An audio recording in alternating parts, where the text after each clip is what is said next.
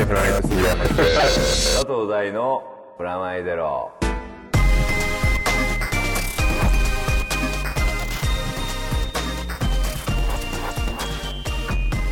佐藤大のプラマイゼロこんにちは佐藤大です。フロア杉山です。それでは早速いつもの通り告知からお願いします。はい佐藤大のプラマイゼロこの番組は音楽誌フロアと連動しています。今月も番組の未公開トークなどはフロア本誌をチェックしてください。フロアは0円フリーペーパーです。大手レコードショップやクラブカフェなどでゲットできます。またフロアのウェブサイトでも記事を配信しています。フロアマガジンで検索してください。よろしくお願いします。はいどうも。はい、なんか早いよね。早いですね。もう秋ですよ年々老いていくだけになってくるので。ななんでこんなネガティブで始まってるんだ。スタートから。いやでも本当10月ですからね。10月ですよ。今年ももう残り3ヶ月。あと3ヶ月。2016年。はい。っていうか今年いろんなことがあってはい。早く感じる要素すごい多いよねまあその中でも、はい。あのもうすっかりなんかいろんなことがあってまああのゴジラだったりね君の名はだったり、い、ろんなことがあってはいはいはい。エンターテインメント業界も、はい。その間に忘れがちだけど、はい。あの前回の放送と今回の放送の間にオリンピックがあったよ、そうですね。いや見ましたよオリンピックは。まあ俺も見てた。なんやかんやで結構見た。いやでも時差がちょうど逆って最初辛いかなと思ったんですけど逆にいいってそいう。う。仕事してたから仕事してる横でずっとこうあああのケイ君のテニスずっとそんな寝なけりゃいいっていうのに気づいて。ダメだよ。いやまあ確かにちょうど試合が終わったぐらいに寝寝るのが普段の習慣だったから、でも、君会社員的には辛いんじゃない？いや結構きつかったですけどね。うん、そんな中、はい。来てますよメールが、はい。えーラジオネーム某宝屋です。いつもありがとうございます。ありがとうございます暑い夏も終わりかけておりますがオリンピックはご覧になられたでしょうか？リオオリンピックの陸上長距離に駅伝を沸かせたランナー3人が出場していましたよ。知ってました？知ってました。もん見てましたもん。うん僕も見てた、えー元早稲田の大エース男前大迫君。元東洋大の豆柴グレン隊設楽君、えー元、えー城西大の村山君。あかっこ弟ね両方の3人ですと、えーザッピングで見ていたオリンピックですがなぜだかというかやはりというかこの長距離だけはしっかりリアルタイムで見てしまいました、えー箱根ファンとしては手に汗握るレースだったのですが1万メートルは3人とも決勝に進むも決勝では入選にならず、えー大迫君が17位が最高順位。はい。えー 5000m で大迫、えー君村山君がともに予選落ちで世界の壁はまだまだ厚いなと思い知らされる結果でした、でも次は東京でということで4年後また強くなった箱根ランナーたちに期待をしたいと思います。お杉さん的にはこの3人のレースいかがだったでしょうか？はい。いや本当に壁厚いっていうか、うん。5000と1万はやっぱきついですよね。あの 100m うん。メダル取ったのはうん。すごいなと、リレー。あそうリレーで、うん。リレーでメダル取って。あれやっぱさあのチームワークっていうか誰もメダリストいないのに取る感って、まあ、何度も言われてることだけど、はい。あの受け渡しがアメリカがねちょっとしくったところがなんか逆に勝因みたいな感じだったよね。うん。やっぱ日本ってやっぱその体力的身体能力的にはやっぱうん。どうしても劣る部分はああいうところでカバーするんだなっていうのがうん。テクニックうん。すごい、い参考になるというか。あだからあある種、駅伝的な競技でメダルを取るチームワーク的な。そうチームワーク的まあリレーね、うんうん。まあなんかそういう感じはなかなか感慨深い感じがしサッカーとたけどかでもやっぱそうですからね。身体能力じゃ絶対勝てないので、うん。うん。それ以外の部分で。でもさそんなこと言ったらレスリングとかさ。そうですね。うん、身体能力わかんないですよ。あれもテ系クニックかもしれないじゃないですか。柔道とかさ。柔道とかも。柔道はもう日本が強すぎてルールが変わってるんですけど。あと水泳とかさですよ。すんごい角度がいいとか 腕の角度が半端ないとか。まあでもあのあれだよね。あのこうお家芸って言われてるものを、のプライドとかそのかけてるこうなんつうのかな。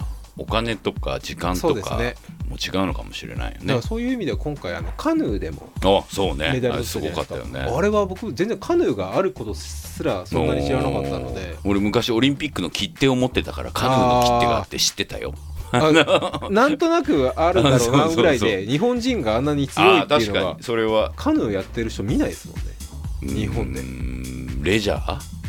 四万十川とか観光ですよね本当に。そうそうそう。あんなにさスポーティーなのね。すごいですよね。しかもゴリ人ゴリに当てていく感じとかこう。なんかその後帰国してからの番組見たんですけど、うん。すごいですよね体が。そうだよね。上半身が。うん。そうだよね。だああいうのもやっぱだからそういうスポーツで言うと俺エアピストル超面白かった。前半何にも見るもんない時にやっててさ、はい。はい。はい。あのどこだっけ？しインドネシアかなんかの人かな？すごく勝勝ったりしたんだけど。韓国とかも確かそうに強そそう、いうですよねあとアジア圏が強くて、もう全くオリンピック選手とは思えないような体型のはい。はい。人たちがはい。はい。片目をなんかマシーンみたいのつけてあの電子銃みたいなので撃つんだけどなんかひょろいロボコップみたいな感じですそう。よねで撃つ撃つのがいつ撃っていくかよく分かんないの、わバーンとか言わないから。あ見ました。わかんないですよね。でパッてそうパッパッパッってついてあれすごいですよねすごい静かな戦いっていうか昔ははちゃんと撃ってたんですよねきっと多分ね音とかあと警備とかいろんな、うんでもほとんどあれねあの警官か軍隊かなんかそういう人たちだよねいやなんかねああいうこう地味な競地味っつっちゃ悪いけど、ああいうのも面白かったよ。まああのー高原さんの言う通りでこはい。こはあれですね4年後。はい。まあなんせ日本でやるんであのこの出場した3人のうちさっき君があのこの前の時メール読んだ時に言ってたけど2人が双子。はい。ということはうん。4人ぐらい出れるかもしれないよね。そうですね。あとはだから僕この彼らがうん、マラソンとか違う競技になるほど。行ってもやっぱ戦えるところを見てみたいな。僕の中ではなんかマラソンの方が可能性があるというか今までも。マラソン強い日本であってほしいみたいな。なるほど。確かに今までもなんか陸上でメダルっていうとマラソンっていうイメージが、ね。今年でも競歩取ったね。競歩取りましたね。すごいよねあれもね、うんあのゴールした後もさ、はい。急にやめられないんだなっていう感じが面白かった。あのあの歩き走り方ってはい。徐々にこうなんつうのランディングしないと、はい。きっとダメなんだなリズム的にって、だからゴールした後普通の陸上競技ってさ、はい。うわーってこけちゃうとか、まあ走り切った後イエーイってなるのに、淡々と走る抜けて後もね。あれが良かったねゴール後が。ゴール後のチュッチュッチュッチュッっていう感じが可愛いって思いながら見てたけど、うん、珍しく見たねやっぱ見ちゃうねそして日本が強いと見ちゃうっていうそうですねそれはあると思いますで何何がなくてもほら君の知り合いが最終的にオリンピックを締めるみたいなのの音楽を担当してたよ、ああ知り合いでまあ安高王子がびっくりしちゃった。っていうか事前情報ないじゃない。すごいですよね、うん。あのオリンピックをで。どう？次のオリンピックダーンっていう、うんうん。っていうかなんかあれだよね。あのいいなって思ったのははい。あのなんつうのかな桜とか、はいはいなんつうかこう武士とあーいかかにも和みたいな。そうあなんなんかお茶とか、うんうん。着物とか一切ねえっていう、いきなり旧フロントの前の女子高生から始まるっていう、はいはいはいはい。あれ衝撃的ですよね、うん。だからまああのうんこういう感じなんだよなって思った、いやだってマリオにキャプツバニみたいなそうそうそうそうそうそう。ルパンも出てたね、うん。すごい。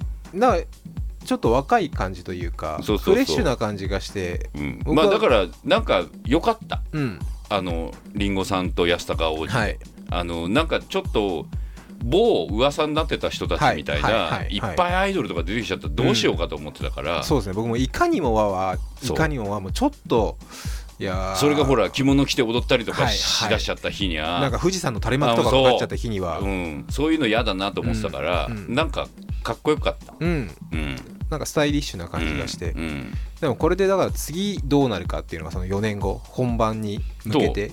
でもなんかあのノリでやってっていうかまああれ評判としては。あれがすごい評判悪かったらちょっとあれだけど、別に評判良かったっぽいから、あのノリで行ったらいいんじゃないのかな。でもいろいろなんか噂になってますもんね。演出やる人が。あそう。誰がやるかとか、あそう。はい、いろんなところでやっぱあのちょうど閉会式が終わったとか、じゃあ次誰やるみたいな。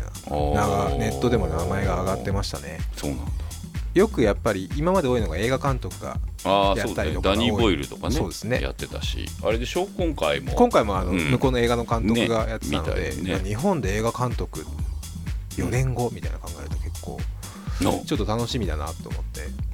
通るかもしれない人をねこの間俺映画見てきたの、はい。あの福山雅治の新作 大根監督。ここのこの番組にももうそうごなぜか5周出ていただいた。来ていただいた大根監督の新作、もしかしたらやるかもしれないよ。いやでもなくはない4年後。なくはないと思いますよ。4年後ですから、うん。このままそいけば。ううん。でも結構ライバル多いですからね。あそう？多いですよ。でも、でもほらラ音楽が得意でイはい。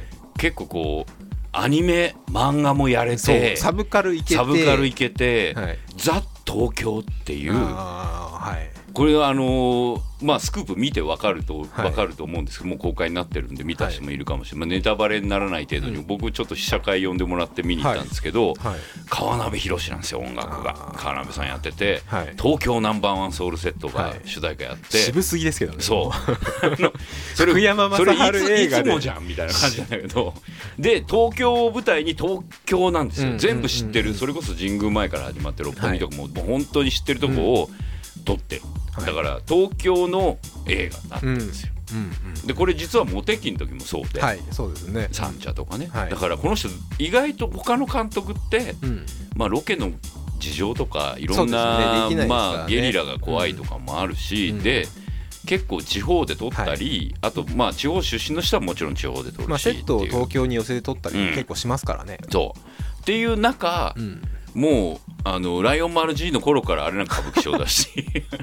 僕とやったやつ、はい。むもうむちゃくちゃ東京撮ってる男ですよ、あー。それちょっとあれですね。か演出候補に。ね。4年後。4年後。なったら面白いね、いやーなったらもう完全に会えないですねうん、どういうこと？もう安高君に会えないの？あなたは。いやお願いのがあの総合演出東京オリンピック。もう雲の上の人ですよ。富士山っつって電気グループが出てくるかもしれない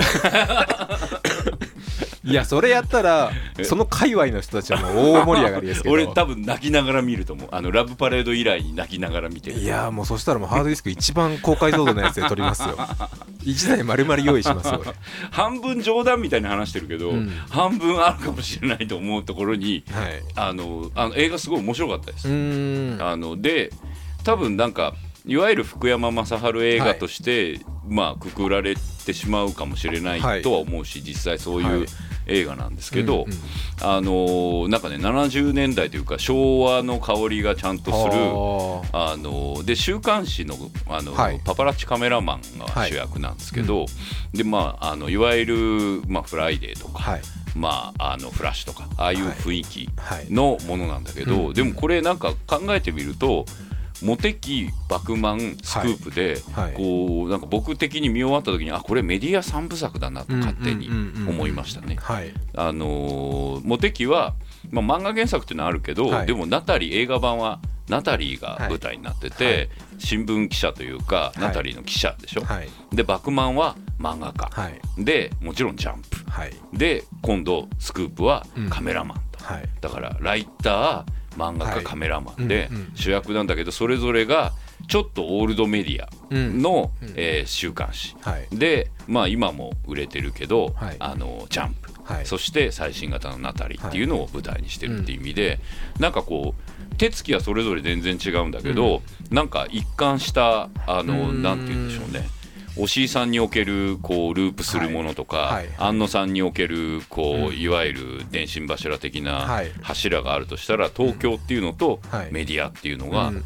あるんだなと。で相変わらず音楽はねキレキレですし、なんかそういう意味でもすごくなんか福山アイドル映画っぽいアイドルっていうかまあなんて言うんでしょうスター映画っぽい雰囲気であるけど、大根さんのちゃんとした作品になってるなと思いましたよ。いやかっこいいなと思いました単純に、うん。うんあのー福山さんのなんかまた別の、そうね。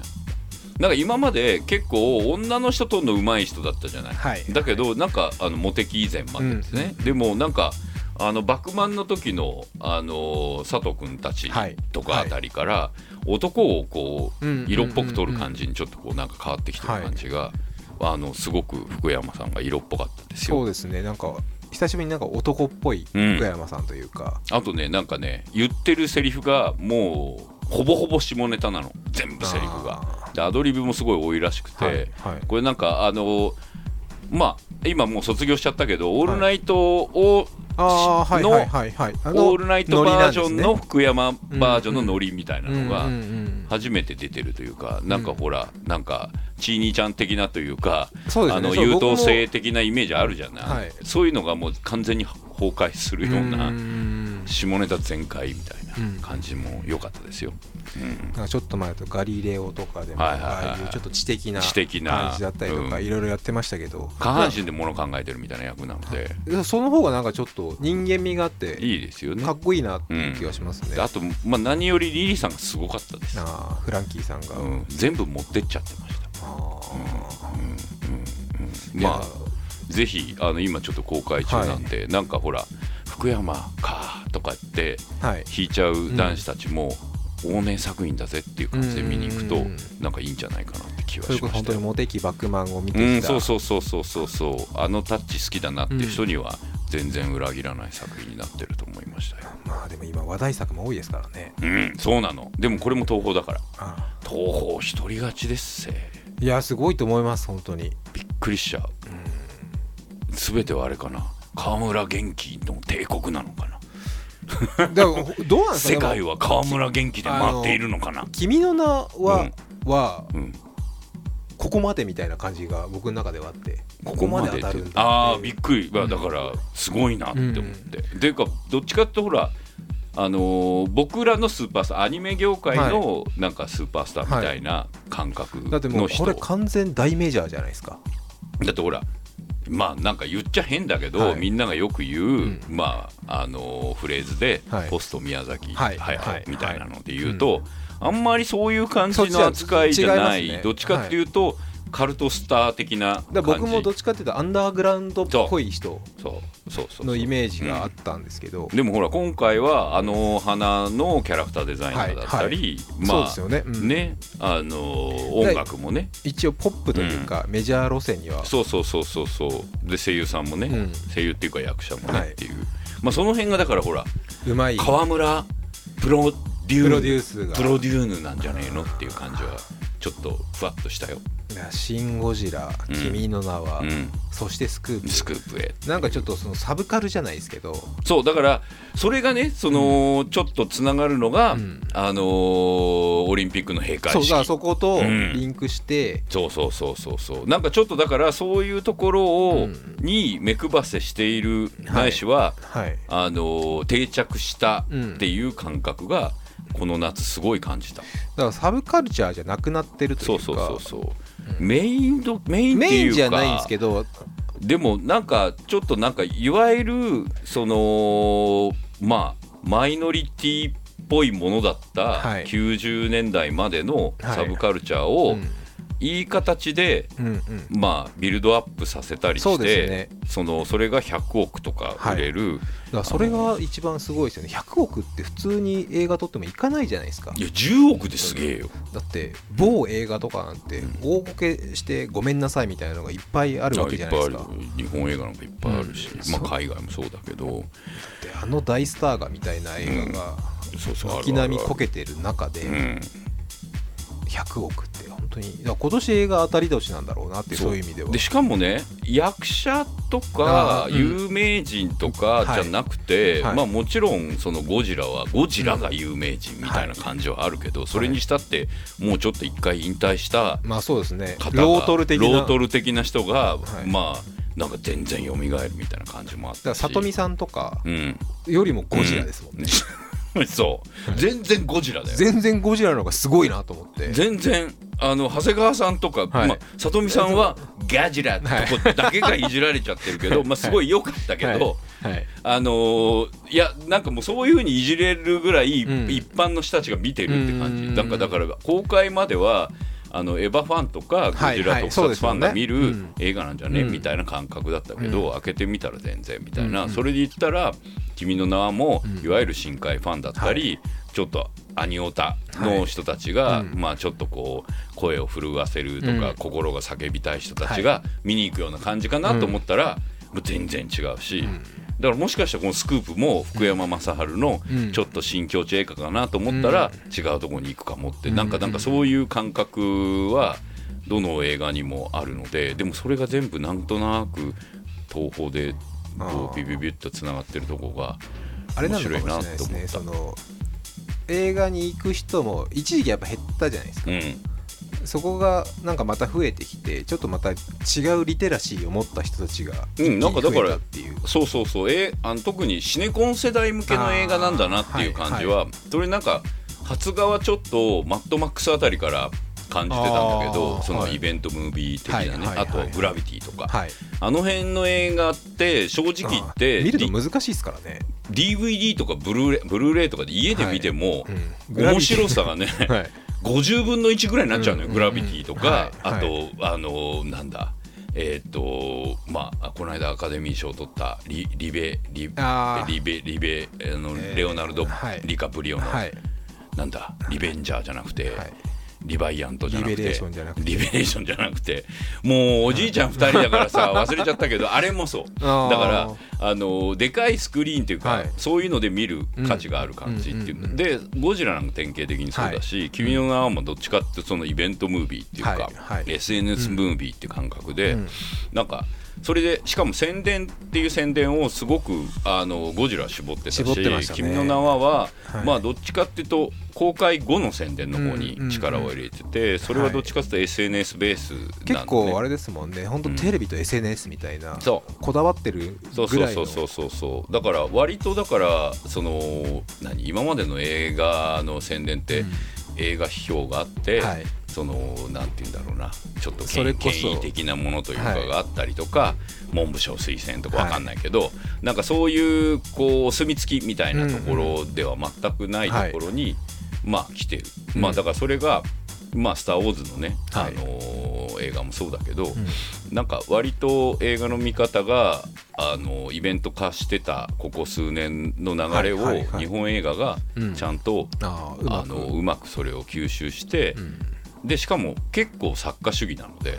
しかも完全オリジナルですよね。オリジナル。まあ「君の名は」もそうだしね、まあ「ゴジラ」も原作あるし「スクープ」も原作はあるとしても、監督の色がすごい出てるんですよ、うんうんうん。どの映画もねはい。多分、あのなのでそういう意味でのあのプログラムピクチャーとはちょっと違うところにちょっと突き抜けたのにはい。プログラムピクチャーとして成功してるっていうのが、ちょっとなんか希望が持てる感じがするけど、うんうんうん逆に今日本のテレビドラマとかはちょっと切ない感じっていうか。まあそうですね。話題作というのも出てこない軒並ですし。みそのなんつうんだろうな。割とその決まってきちゃってますからうね、ん役者の感じとかとも、ね、かもそうですしシリーズ化してるものが当たるというか。いいドラマが当たんねえんだよ面白いなって俺が思ってたり、はい。とか世間とかうちのタイムラインとかで、みんな面白いって言ってんのは別に視聴率がそんなとか、うんうんうんうん俺あの99.9も超面白くて見てたんあ面白かだけどねあれ。そう見てたんだけどそ前だったらあれがちょっとなんつうのあのー木更津キャッツアイぐらいまで行ってもいい感じ。松潤でしたし。松潤でだったしって思うけど、そこまでこうなんかうん。リフトオフしないというか、悪くはないけどあの突出もしないしないみたいな感じになってる、なんかだからもうちょい違うアプローチが必要にテレビドラマがなってんだなって気はうんするけどね。もうそんな中ですよ。はい。海外のテレビドラマ、はいまあ、相変わらず僕はハマってる。ねはい。ハマってんだけど、はい。あのね、まあ、このちょっと珍しく、はい。あのフロアドットネット的に言うと、はい。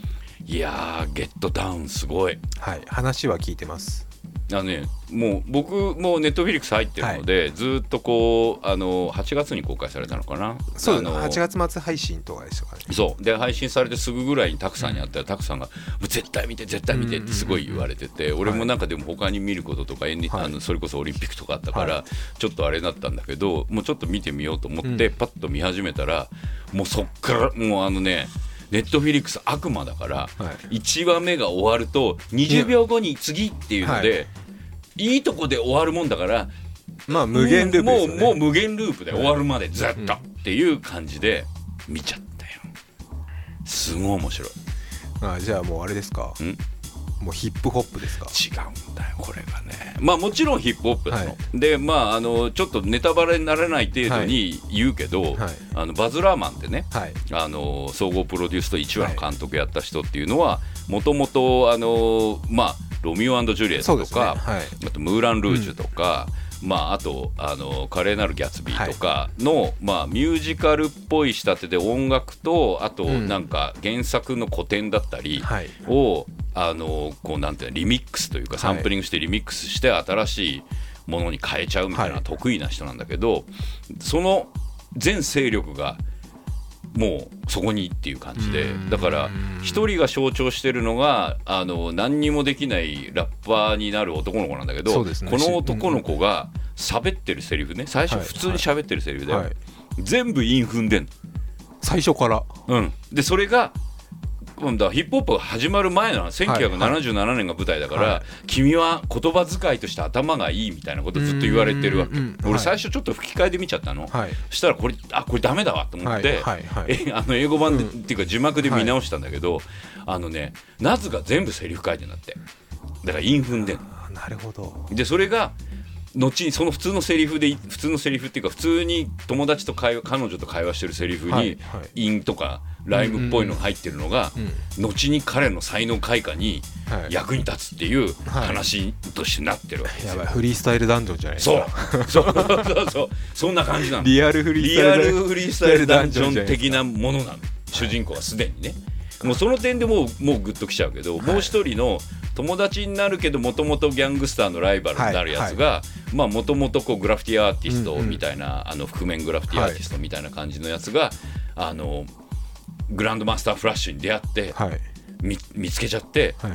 どうやってこれはっつってヒップホップの話になはい。るっていうのがまあ大体そこに好きな女の子はディスコクイーン目指してる敬虔なクリスチャンの家の、あの娘みたな。いんかな。またあれですね。根が深いのがいっぱいありそうですね。そうそうそう。で、もうこの時点で、あのロミオジュリエットみたいな構造は出来上がってて、はい。はい。ディスコクイーンになりたい女の子を反対する男と、あの反対するお父さんと、みたいな感じと、あとあとこっち側のギャングスターみたいなやつの,、あの青春あの、うん。成り上がりこれギャングでもあるので、はい。成り上がりものみたいな感じがあるんだけど、僕的な目線、はいちょっと団地団的目線で言うと、はいはい。あのね都市論なんですよ。サウスブロンクスの再開発論なんですよ。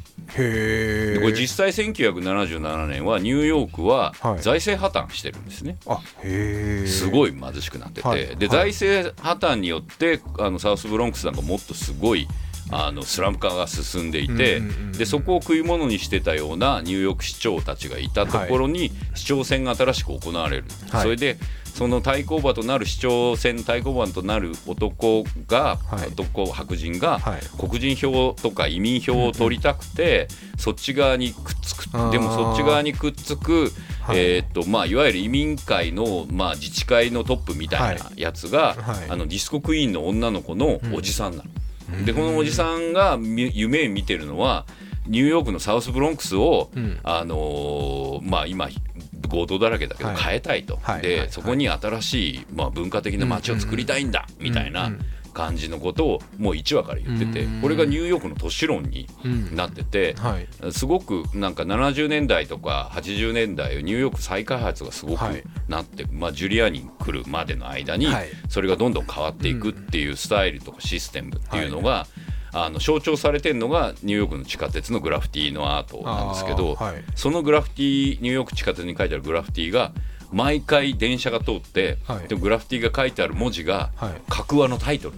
へえおしゃれな感じですね。でででそれがまあ要するにインフラの話なんですよ、はい地下鉄だしね、まあニューヨークといったら地下鉄そうそうそう、ニューヨークの地下鉄で、で都市が破壊されてるっていう、で破壊されてる理由が初めて分かったんだけど、あのーこれもまあ歴史的事実なんでネタバレでもなんでもないんだけど、あのーギャングは火つけてるね。ギャングの子供で火つけてるんだけど、でなんで火つけてるかっていうと、そこに住んでる移民の人たちの,、ん。あの火災保険を手に入れたいから。はあ。家賃払えない、はいもしちゃえ、はい火災保険であの回収するっていうマッチポンプみたいなマッチポンプみたいなことをやってた、でそこで焼き出されちゃったやつとか、そういうやつらが路上にたむろするようになってそこでさっきのヒップホップの種が生まれてくるっていう話なんですよ。ですごい象徴的な1977年のニューヨークの事件としてあるのが、まあいろいろドラマにも描かれてるんだけどニューヨーク大停電なんだけどはい。このねニューヨーク大停電の前まで、はい。ターンテーブルって高い。うん。だからみんな DJ やりたいけども、うん僕のイメージねヒップホップの人たちって楽器が買えないからターンテーブルをはい。2台あればできるやってなって始めたって思ってたんだけど、うん。はい。そのターンテーブルすら買えなかった。で1台しかない。はい。普通ね。はい。でだその電気屋の下りが面白くて、うん。最近さ俺んとこに2台買う欲しいってやつがいっぱい来るんだけどうん。意味が分かんねえんだよって、はい。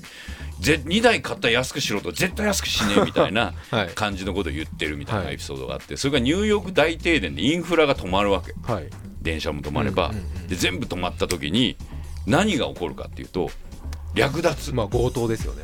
でターンテーブルをみんなへスピーカーとターンテーブルを盗んできちゃったの、はい。そしたらその前の週まで DJ チームって2つぐらいしかなかったのに、火事になって電気が再開したら、はい。もう何十チームもできてたっていう。はあ。そこでそのさっき言ったフリースタイルダンジョンみたいなのがはい文化的に始まるみたいな、うーん。うん。あそうなんですね、うん。なんかターンテーブルが1台しかないからそこにライムを乗せていくとかじゃないんですね。そう。でレコードを入れ替える2台の、うん。2枚のレコードを入れ替えるときに DJ っていうか、えー、と MC が必要っていうとこから始まってるんだって。うーん。っていう歴史も全部分かりながらニューヨークの都市論も分かりながら、はい。最終的に77年で後半どうなっていくかっていうと、そのなんかまあいわゆるディスコが廃れてくるわけじゃん今度ね、うんうんうん。70年代ディスコが一番、はで70年代の後半からだんサタだん。デーナイトフィーバー的なやつ。ヒーバー的なやつがもうちょっと廃れてくる、でそこでヒップホップが生まれてきてでニューヨークじゃない、はい。である日その主人公のうちの何人かいるうちの一人がはい。連れてかれた別の場所にはい。行くんだけど、そこはいゲイパーティーなのね、でゲイパーティーに行くとそこでね新しいハウスが始まってんねよ。そうですよそれね。でこうギュンギュン動いてるやつがいて「うんうんうんあの踊りは何だ?」って言ったら「うん。知らないのボーグよ」っつって、もうマドンナまであと一歩みたいなはい。感じのうん。文化が生まれてるところとヒップホップがサウスブロックスで生まれてて、で、まあ、クイーンズとかあの辺でハウスとかああいうのが生まれてて、で今度ニューヨークの島の方では、はい。はい。はい。はい。あの白人の女の子と知り合いなんで主人公の男の子はね、はい。金持ちの白人の女の子がすっげえボロボロの服着てんの。それで「あんた知らないの？パンクよ」つ77あー。年でラモーンズとか聞いてないの?」とかってい。ううん。すべそれが第2シーズンの手前で起こるってことは、はい。ハウス、うん。ヒップホップパンクはがセカンドシーズンにこうつながっていくんじゃねえの、うん。みたいな続くってなってんなるほど、まあ、本当にあれですね。歴史ですね。のでしょ、うん。でもそれは表上の歴史なんで、うん。これ全然ネタバレじゃなくてその主人公3人のはい。あのドラマははい。ちゃんとある。っていうか、うん。むしろそこがメイン。成長青春映画っていうのは。そう。でそれがメインなんだけど本質的なところはそこなんだけど、うん。僕的に見てるとこは、はい。すげえなっていうこうん。うインフラの話だとか、うんで音楽とインフラのはい。話うん。とか、あと都市論とうん。音楽の話と、うん。あとファッションとあの都市の話とかが、はいはいはい。もうね、はい。あとにあの宗教とか民族とか、それでもすごい今っぽいですね。そう。うん。で俺があの時々ニュース映像本物のニュース映像を使ってるね、はい。本物のニュース映像のはい。質感があるんだけど、うん。うんその質感それムーラン・ルージュの頃からよく彼がやってた手法なんだけど、その質感のままそのパンダウンとかカット変わっていくとそのままドラマに行くあっていう。ーもうそそこもやっぱそのままやってる感じなんだよ。なんかすごいリアルなうん感じっていうのは聞きました、めちゃめちゃ金かかってんなって感じ、うんうん。あと知ってる曲がいっぱい出てくるのすごい面白い、うん名曲ばっかりっていう。クラフトワークとかもね。あバンバータのやつとかね。出てきたり。とかっていうかあのね グランドマスターフラッシュが超かっこいいなんかあのねあのなんだアメコミのヒーあの黒人アメコミのヒーローみたいな感じで出てくるってカンフーの音楽がフシュシュってかかってきて、はい。その教えだっつって。マスターみたいなマスターなの。マスターな感じで出てきてこの謎を解けみたいな。へそうそうえそう。すごい面白いよ。そういうだから歴史的で事実も本当にあるけど、割とだからちょいちょい挟まってくるうん。誇張されたアクションとかはい。あとダンスとかはもうバズ・ラーマンの世界だし、うん。でひそれぞれ3人が違うことをやってるシーンがあるのね、はい。で歌ってるシーン、はい。あの女の子が、うん。とあとラップやってるシーンみたいな、それがカットで重なるとはい。DJ ミックスしてるみたいな曲になってなるほど。はい。はい。ビートはい。がはい。つながっていくの、ハウス歌ってるとこに、あのかぶせでヒップホップがそこに来るみたいな、しかもそれが歌ってる詩の内容がそのまま彼らの心情になっててっていうミュージカルの手法、あらゆる手法を詰め込んだドラマでした。やばい、見てみようかな。うん、これちょっと感動しちゃった。あのこうあのゲイパーティー連れてかれた時とかにあこれ来るんじゃねって思って。パラダイスなガラージとかが出ちゃうんじゃねえかってそうそうそうそう。が来るんじゃねってあ来たっていうバズラーマンやっぱそっちだもんねって思いながら、うんうんもうガチヒップホップだけのドラマかと思ったら、全然ニューいヨークのやでもこの後そのパンクまで行ったってことは、うん。まあロック。だうん。からまた全然違う感じになるわけじゃないですか、うん。どこまで行くんだろうみたいなですよね。それが面白そう、うんなんかある種のそのなんだウエストサイドストーリーの音楽ミュージカル版みたいな感じがするのかなっていう気もするし、うん、あのーあれですよ。ウィル・スミスの息子とか超いい感じの役で出てるよラップ超うまいし、ね、なんかラあの役者さんとかもラップ勉強した。ああそうそうそうそうそう。で主演で DJ やってる男の子はあのーファレル・ウィリアムスがプロデュースした「ドープ」って映画に出てたはい。はい。あの子なの、そうなんですね、うん、だからもうすっかりその辺のスターみたいな、うんうんあのねびっくりするぐらい黒人しか出てこない映画だけど、はい。でもすっげえ面白いですね、うん。たくさんありがとうみたいなでもなんか見方が全然イメージと違った。なんか宣伝だとほらあのヒップホップレジェンド黎明期のヒップホップを舞台にした、い、わゆる、まあ、成長物語みたいな、全ジャンル包括型みたいな。そう。ニューヨークの歴史。ニューヨークの歴史だったそのもの、うん。でこっからだって僕らが知ってることがどんどん起こってくるので、あのーどこまでやるかともかく、まあどこまでやるか分かってんだけどね冒頭で、うんうんうんうんもういきなり冒頭が現代から始まるので、現代はい。どうなるかはあり、まあ、その辺はちょっと見てもらえばって、うんあのメインの3人の物語は今一切ネタバレしてないので、うんうんぜひ見てほしいんですけど。うんいやでもなんかちょっと今に通じる部分がありますね、うん。この前も弁護士さんと僕話してたあの、うん。風営法が変わってやっぱりうんうん。音楽その都市開発と音楽だったりとか、うん。カルチャーとの接点はやっぱすごいいろいろ考えてる方がうん多いらしいので、いやだからなんかこういう映画をね、うん。っていうかドラマをね日本でも撮れたらいいのになって思ったりはしたけどね、まあネタが難しいですよね。うん、ガンガンドラッグだからね。ずっと出てくるからね、それがね。じゃあな日本の文化は何だって言った時に？いやゲームとオタクあとーそっち側に。もうそうそう、そういうのをうまく入れながらっていう。だから青い炎とか、はいはいはい、はい、あとノーコンキットとか、はモテキとか、うん。まあまあスクープもそうだけどそう近い。うん。だからそれはほら安高君の、はい。あのーまあ、オリンピックの閉会式とか、うん。なんか別にあのままああいうのをやれっていうんじゃなくて、うん僕らなりのああいうのがはい。できそう。うんうん。だから IT 関係のゲームプログラマーと、はい。あのオタクとあとはい。アイドルとみたいな感じで、なんかこう歴史をなんだ80年代ぐらいからフォーカスするようなうんやつとか、まあ日本の音楽史とかでも歌謡史とかでも面白そうですけどね。全然できると思うよね、だってほら遠いなんかそうじゃん、まあそうですね。うん、今こそ遠いをそのままできんじゃねえかってあれ見ながらもあれで j p o p とかでそれこそ宇多田ヒカルが出てきてうん。とか、うん。あらミーシャが出てきてとか、当時のやっぱ面白かった気がするんですよね。ミーシャが出てきた頃なんて。一方で小室哲哉帝国がありみたいなねうん、で一方で僕らみたいな、はい。あの石野君含めはたアンダーグラウンドなテクノもありで一みたいな。方で渋谷系みたいな。渋谷系がありみたいな、ああできそうじゃん。で面白そうですけどね。全部渋谷でできんじゃんしかも。ああそうですね。ね。うん。それこそあの警部とか。そうそうそうそうそうそうそうそうそう。ね。ありましたからね。でちょっと外れれば六本木まで行けばイエローとかね、はい。はい三茶とかに行ってうん。ありますしね、ウェーブとかね、うん。まあいろんなことできそうな気が。この人じゃないですか。この人だ。あまた戻ってきちゃった大根君にっていう。この人じゃないですかそれこそ。いやいやそうだよねっていう、うんで一方で秋元康みたいな人たちがいたりね。うん。なんかだから割となんかそういう描き方をうんできんだなと思った。なんかあのー結構ヒップホップだけにフィックスしたドラマってはい。今までもあって、はい。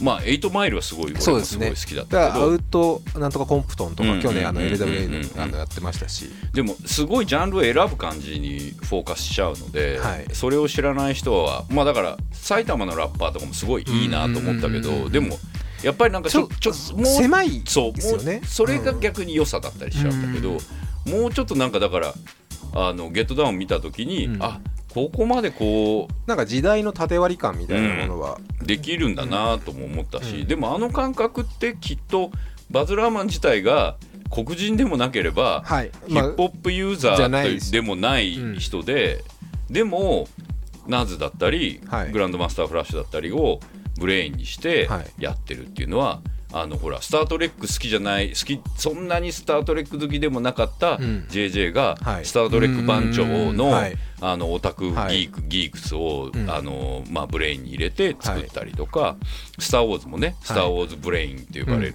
人たちがいて作ったりしてる、うん。ああいう感覚でも全然できるんだな、うん。まあだからアニメはそういうの得意だったはずなのよ。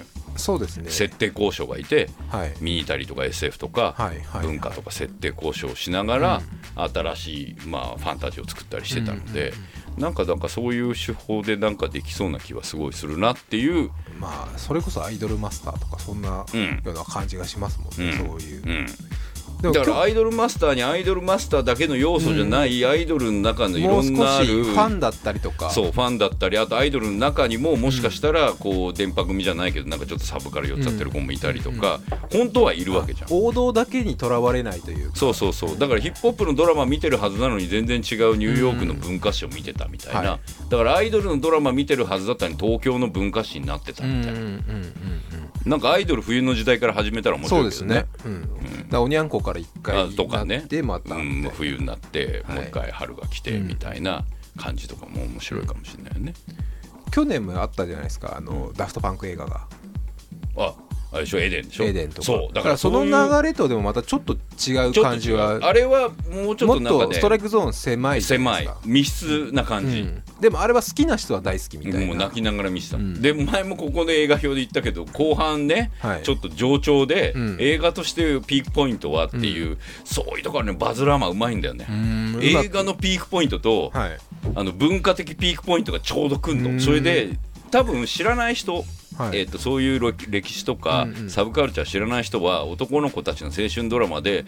びっくりする展開って思うだけなんだけど僕らは、あれ？これニューヨーク大停電来るんじゃねこの明日って思うわけ。うんうんあのあの歴史を知ってるあから。れですかエデンももしドラマだったらもう少しできたんじゃないですか。ああそうかもね。映画っていうやっぱフォーマットになっちゃうと時間区切られてうん詰め込むしかないっていう。だから山を作るのがうん。結構こう、なんて言うんだろうな。大きい山一つになっちゃうんだよね、でそうなるとやっぱ平坦にもなりがちなんだけど多角的な主人公。ほあののあれ確かにシリーズにしたらそうですよね。だってフレンチエレクトロだっていろいろ流星があってアーティストもいっぱいいたので。そうそうそうそう。だからもうちょいもしかしたらダフトパンクにもフォーカスできたり、ね。あとほら亡くなっちゃった漫画家の人あの中にもエデンの中にも出てきた、はい。あの漫画家の人の話数とかって言って、はい切ったら結構ドラマとしては作れたかもしれない、ね、サイドストーリーじゃないですけど、うんうん。それをメインに入れながら大きな枠としてって作まったらいいのかもしれない、ね。は一人にフォーカスしてましたそうからね。そうそうまあそこが小説的で、うん。映画として泣けるんだけど、だからなんか「ゲットダウン」は映画として泣けるとかじゃない。ものすごいアッパーなの。あの常に。うん、なんかものすごいくすぶってる、はい。あのーなんだろうね。ゴミだめに生きてた連中がでもヒップホップ映画ってなんかそんなイメージがありますイトマイルとかもやっぱそうじゃないですか。そうそうあれだってもう、うん。ロッキーだからね。俺がやってやるみたいな。そう。ヒップホップ版ロッキーだかあそしたらやっぱあれじゃないですか。日本はヤンキーじゃないですかそう。だから、アイドルとヤンキーとオタクでうん。三角関係作ってドラマ、おおなんかこれ面白そうじゃんすでに。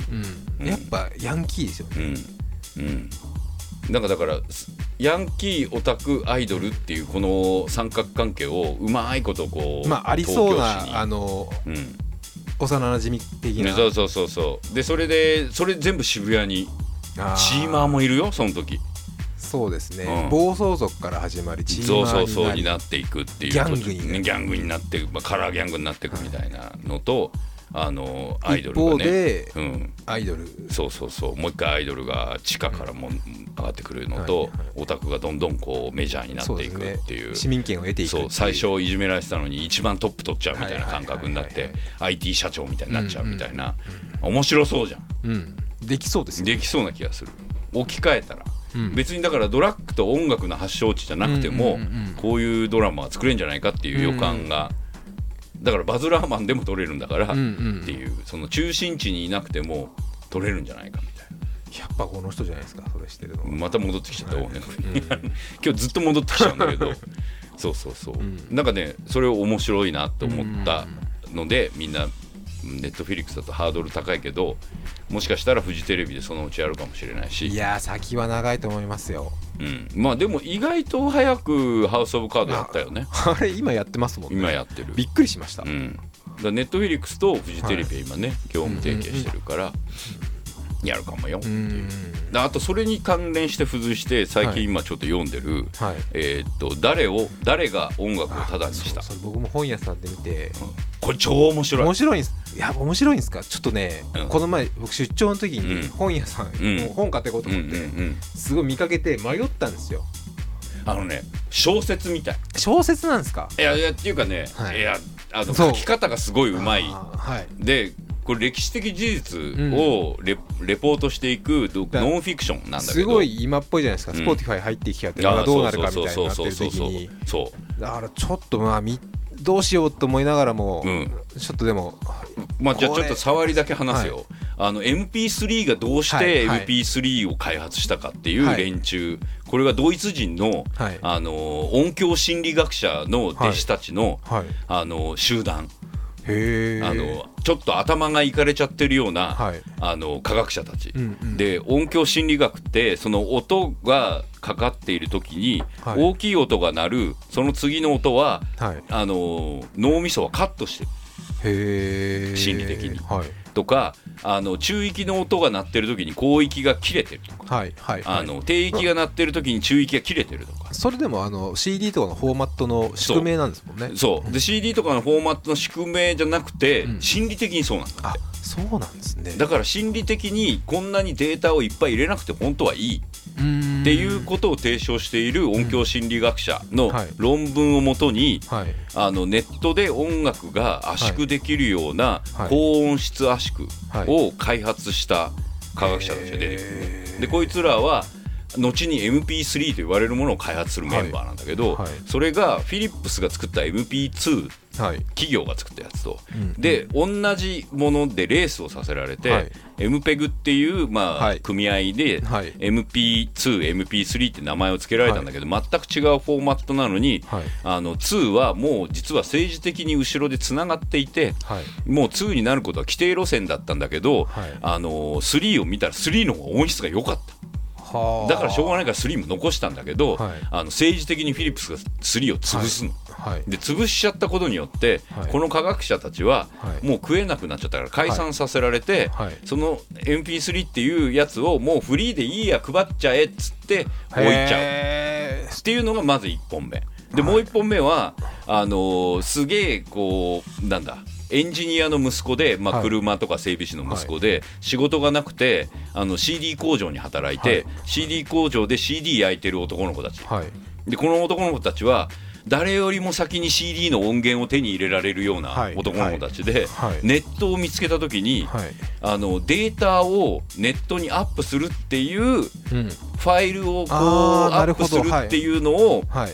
生きがいにしちゃった。誰よりも早くこれをアップできるぜへへんみたいな。SNS 感覚ですね。そう。のあのネットが始まった時に、うん。95年とかなので。でそれの時に音楽のデータって大きすぎるから、はい。アップできない。うんでアップできない時にあれ？これなんか落ちてるやつあんぞ。ってこのうん。うん MP3 ってなんだ？これ。見つけちゃった。見つけちゃって。で科学者が捨ててあったやつを、はい。これ使えんぜっつってフリーウェイだってばらまいてどんどんアップするようになる。っていうこの2つの筋と、はい。あともう一人出てくるこれは音楽プロデューサーの天才的音楽プロデューサーで、めちゃめちゃ金持ちで、はい。でその金持ちがいつも目利きでレッド・ツェッペリンとかプロデュース、あこいつ売れるっつってプロデュースしてたやつが、あのドドクター・ドレイを見つけて、はい。もうこいついいじゃんっつって、あのヒップホップギャングスターのはい。レコード出すようになって、これこれでまた儲けられるなとか、トゥーライブクルーとかやった人な。で頂点取ろうかなって時にクビになっちゃうでクビになっちゃってはい。でどん底に陥った時にギャングスターラップをどういうふうに売ったらいいかって考えた時に、はい。ばらまいてるやつがいるわけ、あのはい。はい発売禁止になったやつを、はい。これだって言って、うんうん。この3つの3つの全然合わないはずの人たちがあドラマ的に絡まっていくっていう話。なるほど、うん。小説ですね小説でしょ、うん。これ映画化が決まってるらしいよ。へえこれソーシャルネットワークみたいな映画になる。そうですよね。そう。まあ、ソーシャルネットワークまさにね、うん。あのネナップスターのはい。やつ出てきたけど、これも途中で出てくるナップうん、まあだって実スターのやつも、話ですもんね。全部実はで全部実名出てくるし超面白いよ、ううん、でこれもだから音楽的歴史をはい。3つの視点でうん。ドラマチックに描くっていうところに、うん。そのコンピューターのインフラの話と、はい。あとその階級いわゆる白人がはい。黒人の音楽を食い物にしてるっていう部分、まあそれヒップホップもそうだけど、はい。あとオタクたちが、あのすごい貧しいとこから出てきてるっていう、あのコンピューターのあの黎明期のうん。あの感じっていうのとあと孤高の科学者たちうん。頭のおかしいうん。しかもドイツ人みたいはない。連中が全然合わないのに一つの MP3 っていう企画をめぐってはい。あのつながっていくっていうへ話なんですよ。ー。面白いよ。へあとあの文章がすごいうまいのでーはい。小説みたいに読めるけど全部実名が出てくるのでだからさっきの「ゲットタウン」とすごい似てる。はいはい。あのうわ全部実名だみたいな。グランドマスタまあーフラッシュが。ドキュメンタリーなんですもんねそうほぼ。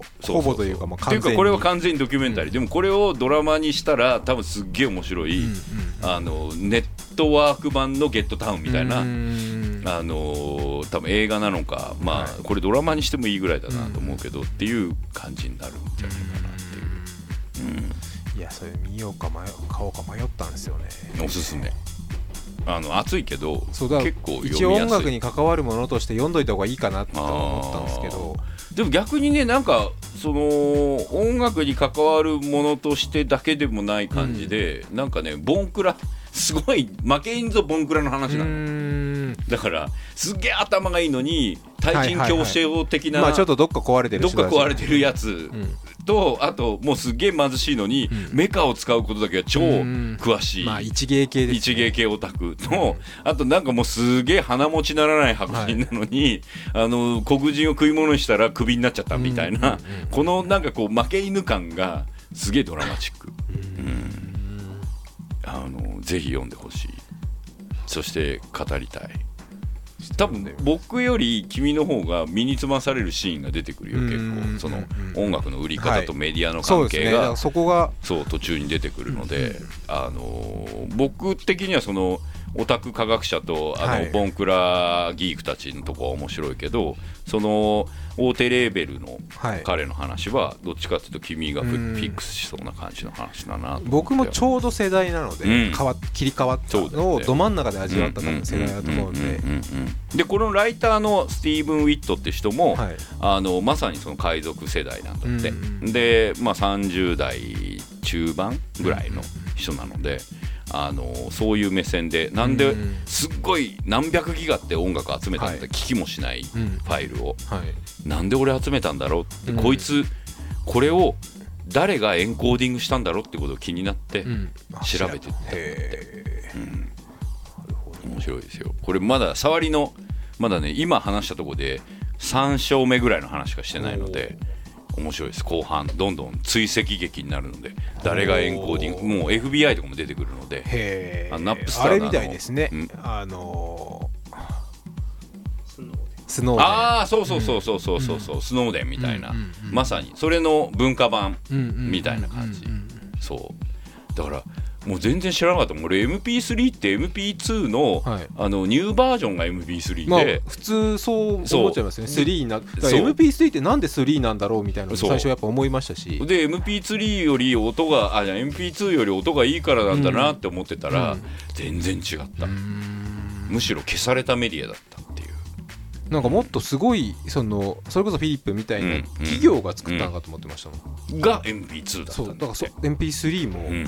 それで何かだと思った普通に。そしたら違法サイトからのうん。ピックアップで世の中に溢れちゃったおかげで企画になっちゃった。すごいですよね今だったらなんかもっとそこですごい儲けられたみたいなところがあったんでしょうよね。本人たち忘れてたらしいよそれ。あなんで俺の知ってるファイル使ってるやつがいるぞみたいな。著作権とか取っとけば。いやもうでももう負けたと思ったから何ももう自暴自棄になっ放置プレイですよてで誰も使わないんだったらうん誰かが使ってくれればいいなと思ってあげてたらしい、うん。まあでもそういうものの方が世界を変えるよね。だから2チャンネルとかああそうそうそう。YouTube はもうちょっと企業的になっちゃいましたけど。Linux とかね、うん。だあのそういう Unix とかもそうだけど、あのタダで上げちゃった方が爆発するみたいな、まあディピンポイントって本でもはい。そういう話を書いてるんだけど、シェアウェアとね、はい。フリーウェアの問題の話とかもそこに関わってくるっていうか,、だそれをうまく利用する大手レーベルのやつも出てくるわけですよ。うん、いやいやこれ面白いです。はい、でタイトルは、えー誰が音楽をタダにした?」大企業をぶっ潰した男たちと。衝撃的なタイトルですよね、ええすごい目立ってましたもんやっぱ。スティーブン・ウィットさん書いてて早川書房から出てます。これね今月えまだ最近ですよね。先月そう、はい。9月に出たばっかなので、まだ本屋新さんで刊コーナーにそうそう。全然あったので、うん、ぜひ読んでほしいなと思います。これと「ゲットタウン」ははい、ものすごい今セットで。マストな感じ、うん、そしてスクープみたいな。この3つなんとなく全部つながってるみたいな、うん。都市論とメディア論みたいな。あとそこの背景に音楽が、うんうん。うんあるって感じですね。はい。秋の夜長にぜひ。そうですね。はい、うん、という感じでごまあざいました、芸術の秋ですからね。あそうだね。うん。というわけで。はい。なんかねメールまた来てんですよ。いや嬉しいですけどね。はい。ちょっと行きましょうか。はい。はい、というわけで D の対決 Z です。Z が。はい。やってます。はい。やってます。やってます。というわけでいきますよ、はい。えーラジオネーム、えーメガネの上にも3年さん、はいえー第3お杉さんこんにちは。多分初投稿になると思います。毎回楽しく配信を聞いています。ありがとうございます。ありがとうございます、えー前回の配信でダム映画の話を聞いて思った映画があったのでメールを送ってみようと思いました、はい。ダムの魅力にもうこの段階でダムダじゃん。ムですね。はい、ダムの魅力の一つに放流はい。があります、い。知ってるよ、見ましたからね。うん、やられた俺も、えーその放流のような様がとても美しく描かれている作品が「ロード・オブ・リング2つの塔」これ2作目かな、ですと、えーダム自体は古いものなのでもはやダムと言っていいものかすら怪しいので明確にダム映画とは言いにくいとは思いますが、えーダムのなんだこれ？堰堰か。ダムの堰を切った放流の勢いと美しさを描いていると思います、私はダムの存在意義に疑問を抱いていますがお。ダムの荘厳さや放流の美しさは好きなのでどちらかというとダム派です。うーん。団地はだじなじ 団地は馴染みがあまりないので愛着が湧いてないというのが正直なところです。いいですね。では次回の配信も楽しみにしております。ということでありがとうございました。ありがとうございます。メガネの上にも3年さん。ちなみに僕は見てないんですけどロード・オブ・ザ・リング、え2つのと見ましたか？見てないです。うちのアマディも見てないと。誰も見てないってダメだな。こういうこういう名時作なのに誰でも知ってるような名作を見ていない原作なんか古典ですよ、はい。僕ね正直ロード・オブ・ザ・リングはい。1はい。話題になったじゃん。はいあのテレビで。そうそうそう。で僕ちょうどその頃ファンタジーの勉強をしなきゃ、勉強っていうかまあ作品を関わるんではい。見るべき。まあその時はあのちょうどウルフズ・レインやってる時だったんだけど、あはい。これ見見るべきって言われて、あの見たんだけど、はい。リングを落として、はい。うにゃうにゃって旅立っていくあたりで2回寝ちゃったの。ああもうそれはもう一生見れないパターンですよね。そうなの。なんか寝ちゃうの。なんでだろう？わかんないなうん。僕もなんかちょっとまたいつか見ればいいやって思っちゃう。もうね。そうすると見なくなるっていう。これなんかもうあの今なんだ6部作ぐらいになってんじゃないの？もどうなんですかね？もっと言ってるのかん。あの最初のが3部作で三部作ですね。次の「はい。ホビット」が多分3部作じゃない、6部作ぐらいいってんじゃない、うん、いやありがとうございますと言いつつ、はい。確認にしできないのでリアクションができないんだけど、い。やでも美しいその様が描かれるのはいいですよね。そうそうやってちょっとずつ。うん、だからダム映画っていろいろなアプローチあんなっていうところに答えてくれた感じかなと思うんですけど、美しさっていう部分にフォーカスするところが、やっぱあの団地もその造形的な美しさとかありますけどその動きのある美しさってやっぱ動きはないよ。そう放流しかないじゃない。ですか、うん。ダムもやっぱ動き、うん。動けないんですけど、うん。やっぱその放流っていうとそうころをね。溜めてあるものとね、うん。あのーまあ、いわゆるダムは生きているからね、そうですね、うん。はい。うん。でもちょっとあの気になったのが存在意義に疑問を抱いてるという。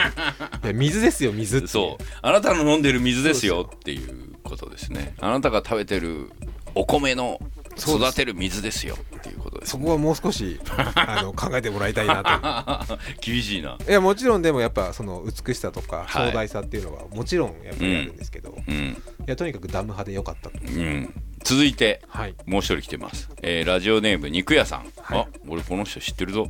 えー D の対決で送ろう、えー送ろうとして忘れていたのですが、はい。実は北海道にダムブームが来ています。この方北海道の方ですね、はいえーブームのきっかけとなっているのは北海道ローカル番組「ブギウギ専務」のワンコーナーでダムカード集めをやっているからです。えー2014年お結構長い。2014年頃から不定期でやっていてダムのイベントにも呼ばれるくらい認知度が上がっています。はい。ちなみに私はダム派です。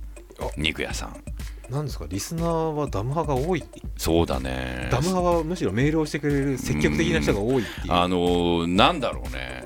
団地どうした？もうあれか？余裕余裕を持っているうちに負けてしまうかもしれない、助けて、はいメールが全然 ダム派しか来ないんだけど。大丈夫か？団地の方が映画とかもありそうなんですけど、今年すごいんだよ団地映画、まあ団地映画の、P、第3次ブームじゃないですか。フランス映画の「アスファルト」も素晴らしい団地映画だったんだけど、そして団地団に至ってはよ、はい。新メンバー入ったんだよ。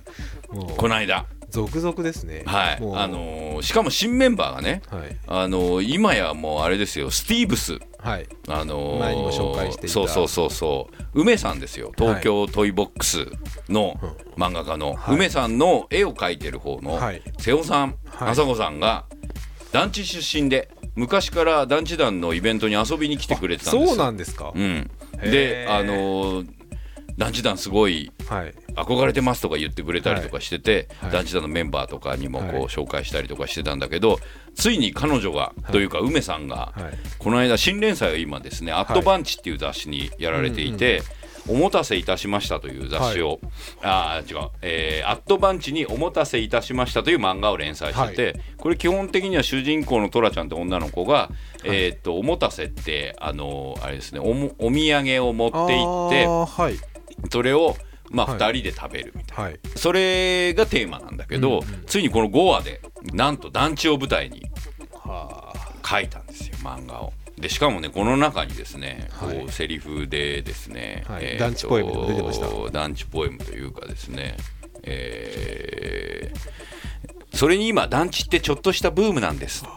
映画のほか写真集やトークイベントなんかもあるし若くしてあ探して住む若い人もいるしっていう。いやブームなら負けてないですよ。北海道ブームですいやいやいやだから これだけ今団地団は広がり、はい。団地映画今年ほらカンヌスターの是枝さんと、はい。あのーまあ、男気でおなじみ坂本監督と、そしてフランスの、あのー新鋭監督が撮った「はい。アスファルト」とはい。3本公開されてはい。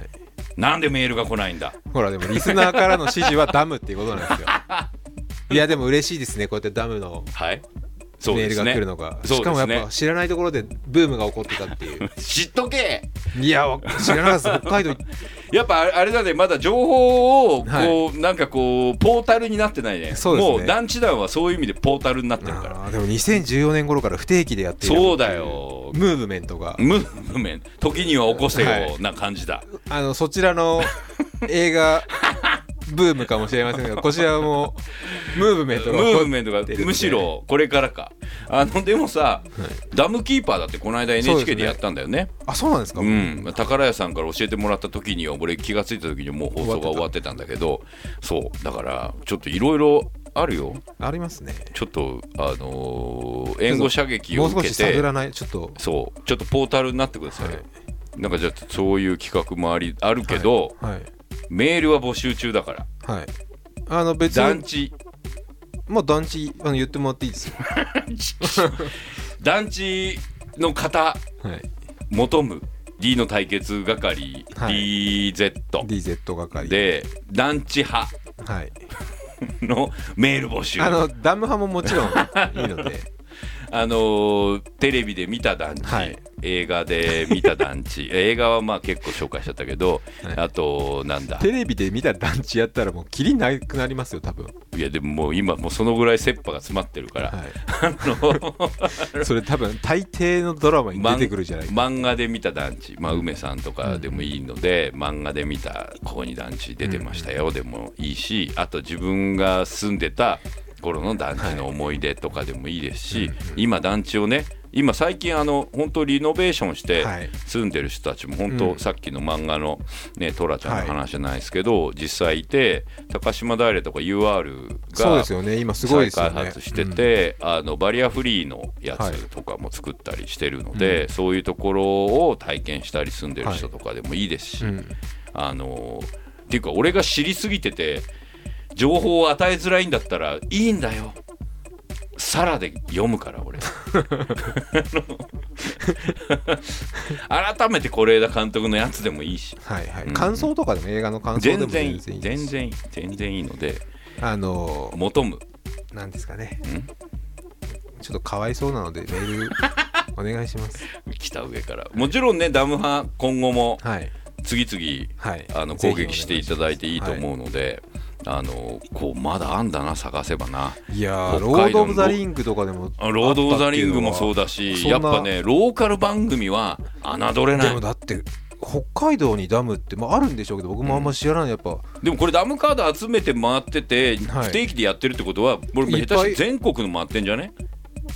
ああすごいですね。ローカル番組なのにそうそうそうそうそうそう。そうそうそうだからある種の、んあれですよ。旅番組ですよね、うん。もう。もしかしたらそれこそ四国とか、ああるかもしんない団地の団地の番組とかねえの？地方ローカルでななさそうな気がしてきた今言ってて。なんかあれ的な感じがちい散歩的な感じが。そうなんだよ。偶然1話数だけっていうのはあるんだよ、なんか梅さんも言ってたんだよ。ずっと舞台にするのは結構難しいと。で今回なるほど。1話だけだから使ったけど、それでもすごい難しかったっつってて、はい。やっぱねあの物語の中に練り込むのはなかなか難しいんちょっですよとあれですもんね、うん。あのなんて言えばいいのかな。本当に自然にあるものすぎて。そう本筋じゃないのよ、うん物語の中で、本当に各話のちょっとドラマのそうそうそうそうワンシーンっていそう舞台うん、舞台？うん。まあでもあるはず。ぜひチクってください、えーそんなわけでですね、えープラマイゼロのホームページ。はい。えーメールの送るフォームがあるのでそこで D の対決、えーダム団地と書いて送ってくださいということですね、はい。あと、まあ、ツイッターの方の、はい、えーもあるので、はい。えーシャープ PM0 の方で、えーハッシュタグつけていただいて、はい。ダム派団地派はい見かけたよ、見つけたよ軽くでもいいですしはい。なんか写真でもいいですし、ね、そうですね。もう気軽に写真でも全然。うんうんうん。そんなわけで、はい。はい、今月もプラマイゼロは佐藤大とフランス山がお送りしました。また来月団地に送ってエールを